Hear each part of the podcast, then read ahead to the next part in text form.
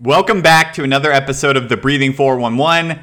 Let's jump straight into this week's four thoughts. The first one is titled, How to Breathe to Elicit Joy. And here's a quote To our knowledge, this is the first demonstration that the alteration of respiration is sufficient to induce emotion. End quote. And that is from a paper published in 2002 titled Respiratory Feedback in the Generation of Emotion.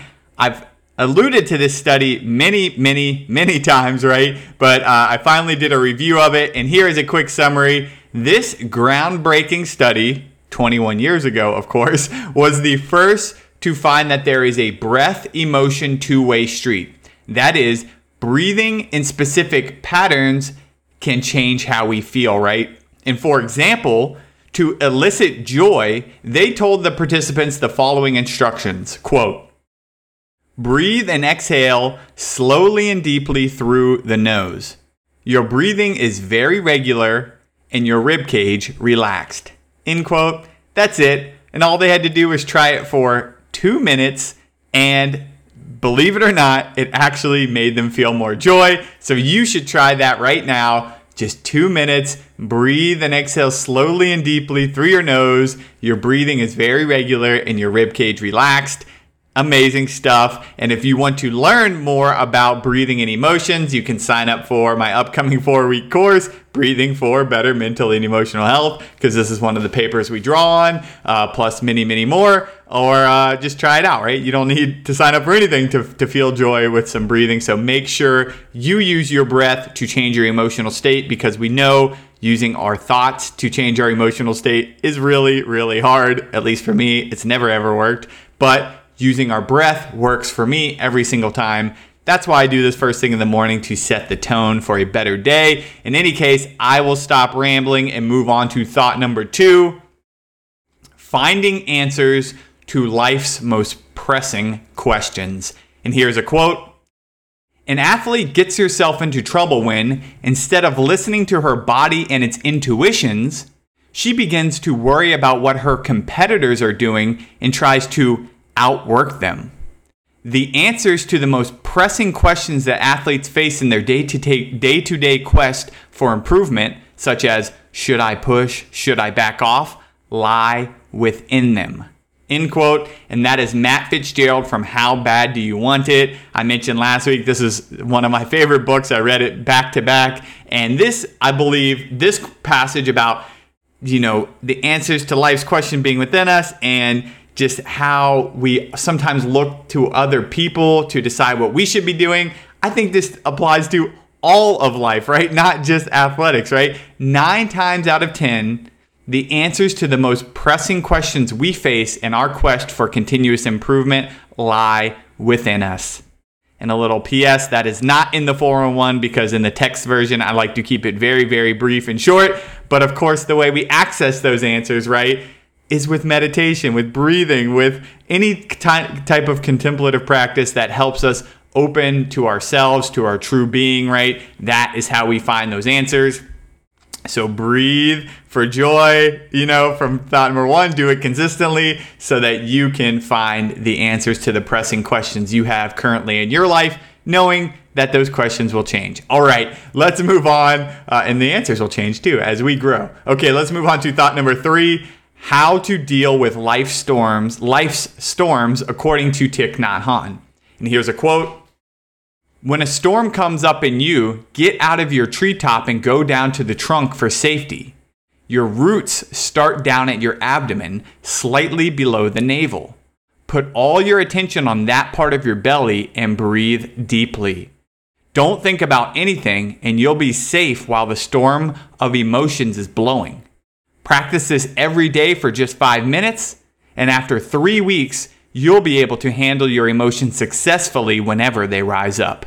End quote. And that is Thich Nhat from Peace is Every Breath. And I just absolutely love that analogy. It's very similar to what Jon Kabat-Zinn says, you know, to get out of your thinking head and down into your uh, your abdomen to your basically your center, your center of gravity, the actual center of your body. And this one's even better, right? Down, getting out of the treetop, which gets blown around by the winds, and down to the trunk for safety, knowing that your roots start in your abdomen. So the next time we're, we are dealing with an emotional storm, we'll be wise to remember get out of the treetop and go down to the trunk for safety. That is great advice. And with that, I will move on to the fourth and final thought for this week. It is titled, Your breathing style determines your stability in all of life. And here's a quote The larger point is that someone's breathing style gives us insight into their broader stability strategy, the set of patterns they have evolved over the years to help them get by in the physical world all of us have these strategies, and 95% of the time they work fine. But once you add different stressors, those strategies, those instinctive physical reactions can create problems. And if our respiration is also taxed, those other problems will be magnified. End quote. And that is Peter Attia, MD, from his book Outlive. So, although Dr. Attia is discussing the role of breathing for physical stability, right? This was in reference to movement. Um, it isn't it amazing though that this idea is equally applicable to mental, emotional, and spiritual stability too. We might even say our breathing style determines our stability in all of life. I love that idea and just love that Peter Attia is talking about breathing for stability because that is going to bring uh, so much awareness to the topic, which is amazing. All right, that is it for the four thoughts. Let's move on to the one quote for this week. It is a great one. Here it is quote, by consciously slowing down the breath and making it rhythmic so that consciousness is not disturbed by it, we can achieve corresponding tranquility. End quote and that is Hiroshi Motoyama. And I found that quote um, on a great little blog. So go back to the blog post or to the show notes or whatever and check that out. It has 20 cool quotes about breathing, and that was one that stood out to me. All right, and finally, the one answer for this week, the category is breathing and emotions. No surprise there. The answer is nasal breathing stimulates this part of the brain, which communicates with emotional areas like the amygdala and hippocampus. What is the olfactory bulb? That is one way in which breathing influences emotions by influencing that olfactory bulb and then, of course, influencing those downstream emotional brain regions. All right, that is it for this week. Remember to breathe to elicit joy. Breathe and exhale slowly and deeply through your nose with a regular breathing and a rib cage relax. Try that out. Remember to find the answers to life's most pressing questions. Look within, right? They lie within us, and we access them through breathing, through meditation, through yoga, through walking, through running, whatever it is that gets you to your deepest uh, self, you know, whatever activities. That is how we find them.